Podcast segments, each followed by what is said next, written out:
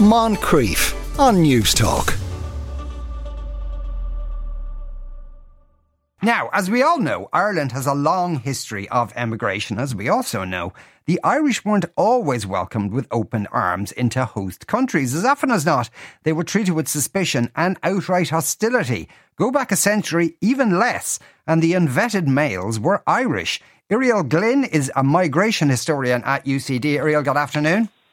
Good afternoon, Sean. Uh, so, the, like, for, for, if you like, the history of hostility towards uh, Irish immigrants, when would that have started? Would that be, are we looking at the kind of uh, post famine uh, time? Yeah, around the around the famine, uh, 1840s, 1850s in the United States, but also at different junctures in Britain, uh, you you have it coming out quite strongly. So even before the famine in Manchester and places like that, there would be some hostility towards what were called Little Irelands, so kind of areas associated associated with the Irish. But really, it took off then in the United States, where most migrants left for in the 1840s and 1850s during and after the famine. Mm. And that's where it really began to, to ramp up and became uh, quite organized. You know, whereas in Britain it was less organized, it was more like just people, you know, um, you know, showing their hostility in, in different ways.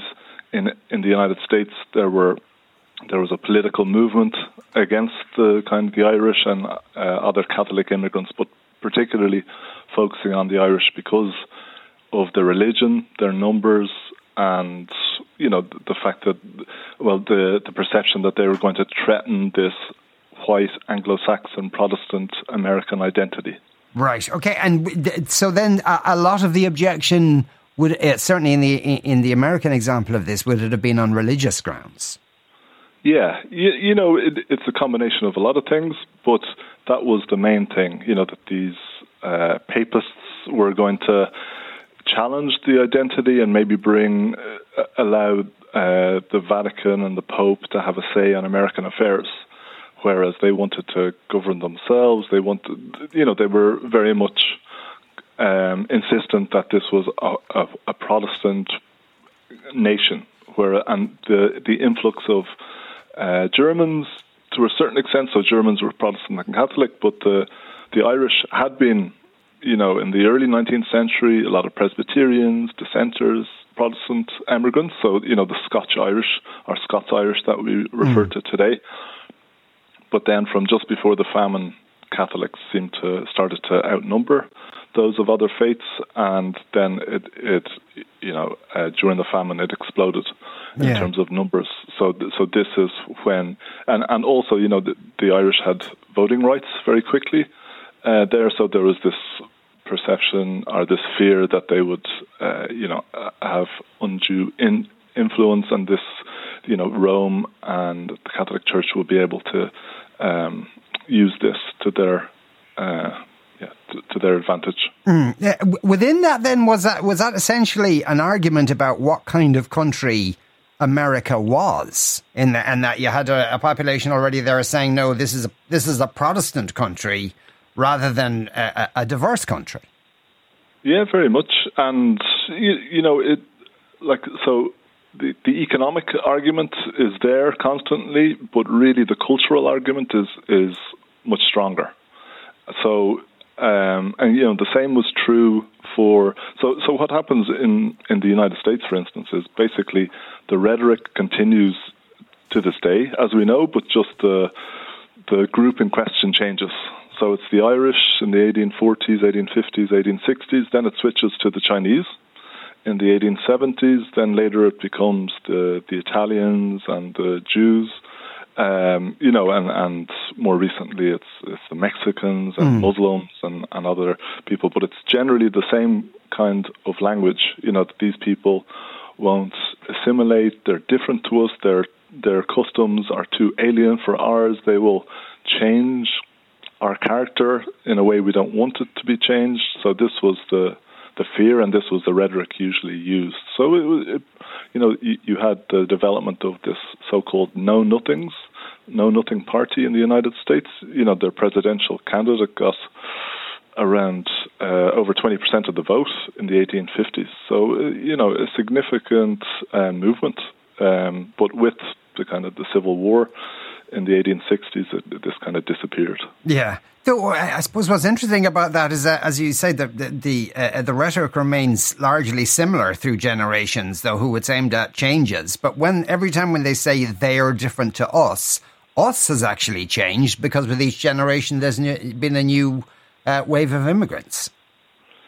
Yeah, but generally it's easier to say what you're not than what you are. So yeah. you know, the, it, it, so they prefer not defining exactly what it means to be American per se, per se. But then they, they can say, well, these Irish Catholics, they are definitely not American, or whoever uh, the group in, in question is, and you know, but but that's why it shifts. You know, um, I, I, mentioned the Chinese, for instance, or, or, Italians and Jews later on. By then, the Irish had become assimilated, you know, and mm. The United States had changed as a result. So you do see the the influence of the Irish in the Democratic Party, for instance, and in the uh, unions and the you know police departments in, in New York, for instance. So it, it does change over time. Um, but you know, you have the second generation, so they're they're uh, rising up the social ladder. You know, like the Kennedys, for instance. Um, that they every generation they're they're probably becoming more successful. They're becoming school teachers. They're becoming respectable kind of members of the community, and then the fears about them uh, reduce. You know that they're oh well actually we thought they they were they couldn't come in and they'd change uh, the United States for the worse, but actually they're not so bad. But these new people coming in, they're they're the ones we really have to protect against. Mm. So, and I mean, and as probably uh, does that also have the effect that if you're second on the rung, as the Irish quickly became, then you're probably more vehement in uh, uh your distaste for the new arrivals. Uh, it, it depends. So, well, what, what happens is uh, with the Irish, you know, they they were living alongside uh, African Americans in you know northeastern cities in the United States, and they were there was some intermarriage. They were they were living alongside each other. They were working alongside each other. But then they the Irish realized the importance of their color, so they started to embrace their whiteness because this gave them voting rights. It gave them certain employment rights. Um, and so th- this enabled them to kind of um, rise up the, the, the social hierarchy. They didn't feel as threatened by, let's say, the Jewish and Italians coming in later on because they had already established themselves, and, and, and Jews and Italians looked to the Irish and to the Germans in the United States to actually help them um, stave off some of the restrictions that um, the different groups tr- tried to start to bring in in the late 19th and early 20th century. You know, they they started to try and because back then there were there were no passports, mm. so you didn't have to. There was no immigration restrictions as we know them, unless you were from uh, China or somewhere like that. So there then there specific restrictions came in place for those people. But if you were coming from Western Europe or Europe, there weren't. Then you didn't have to show anything. You just had to have a certain amount of money, pass a medical test. But then in, there were increasing calls to restrict this. And you know around the early 1900s, there was uh, something called the Immigration Restriction League. Started you know uh, lobbying politicians for this, and you know it was interesting to, to see who was lobbying back. So so they they sometimes get the Irish to help them, you know, because they're established, they're immigrants. Um, so, but sometimes other immigrant groups, um, you know, help those who come after them, but sometimes they shut the door mm. as hmm. well, or, or pull up the, the the drawbridge. It depends. Yeah. So, these kind of uh, you have waves of immigration, and then you, in, in response to that, a, a kind of burst of nativism. It, it, mm-hmm. Is that an endlessly repeating loop, as far as you can see? Uh, not not endless, but it, it, depends on where. But in the United States, it seems to be. Um, but it, it's not. You know, Canada, even though it's had uh, immigration consistently, um, it doesn't. Ha- it hasn't had the same history, particularly since the 1960s. Um, Australia, since the 1970s, you could say that there are certain. There have been certain politicians who've, who've tried to play the nativist card in Australia, but they have a very organised migration kind of policy and plan involving point system and all these things. But you know, generally they're uh, quite isolated. You know, it's it's they, they, it's easier for them to control than mm. it might be for a European country that's part of the uh, European Union, for instance, or is is joined to lots of other countries. You know, Ireland has the advantage of um, being an island, so that and, and, Britain does. So that's made it actually much harder to get to Britain and Ireland than it has uh, much of continental Europe. Yeah, but say the, the, the is there a difference between the way Canada has approached immigration and the way the United States approached immigration? What was that difference? Well, they, they welcomed it. They specifically, uh, you know, they said, we need people, uh, we want people, and this is going to be, uh, we, we're, but we're going to have to plan this very well, and we're going to specify who it is we want, you know, in not in terms of nationality per se, but in terms of skills and background. So that's what they've put forward, and they have a very, you know, welcoming attitude from the top down, let's say, and, and a very organized attitude. So, you know, the United States at, at times have had that as well, but they go, they appear to go through these nativist um, kind of periods more regularly than the Canadians do. Mm. Do you know? Do you know why that is?